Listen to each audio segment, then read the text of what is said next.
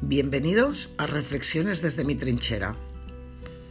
Soy Virginia Belert y me gusta decir que soy pura energía y la canalizo ayudando a los demás a hacer que las cosas pasen. Lamentablemente, hoy en día a la gente ya no le gusta leer, así que si tienes ganas de compartir tus experiencias y tus reflexiones, el mejor camino es tener tu propio canal de podcast. Y en esto estamos.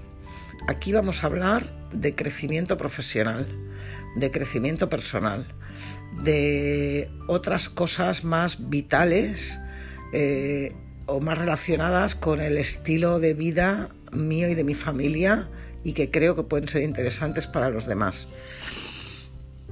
Esperamos que os gusten nuestros podcasts. Bienvenidos de nuevo.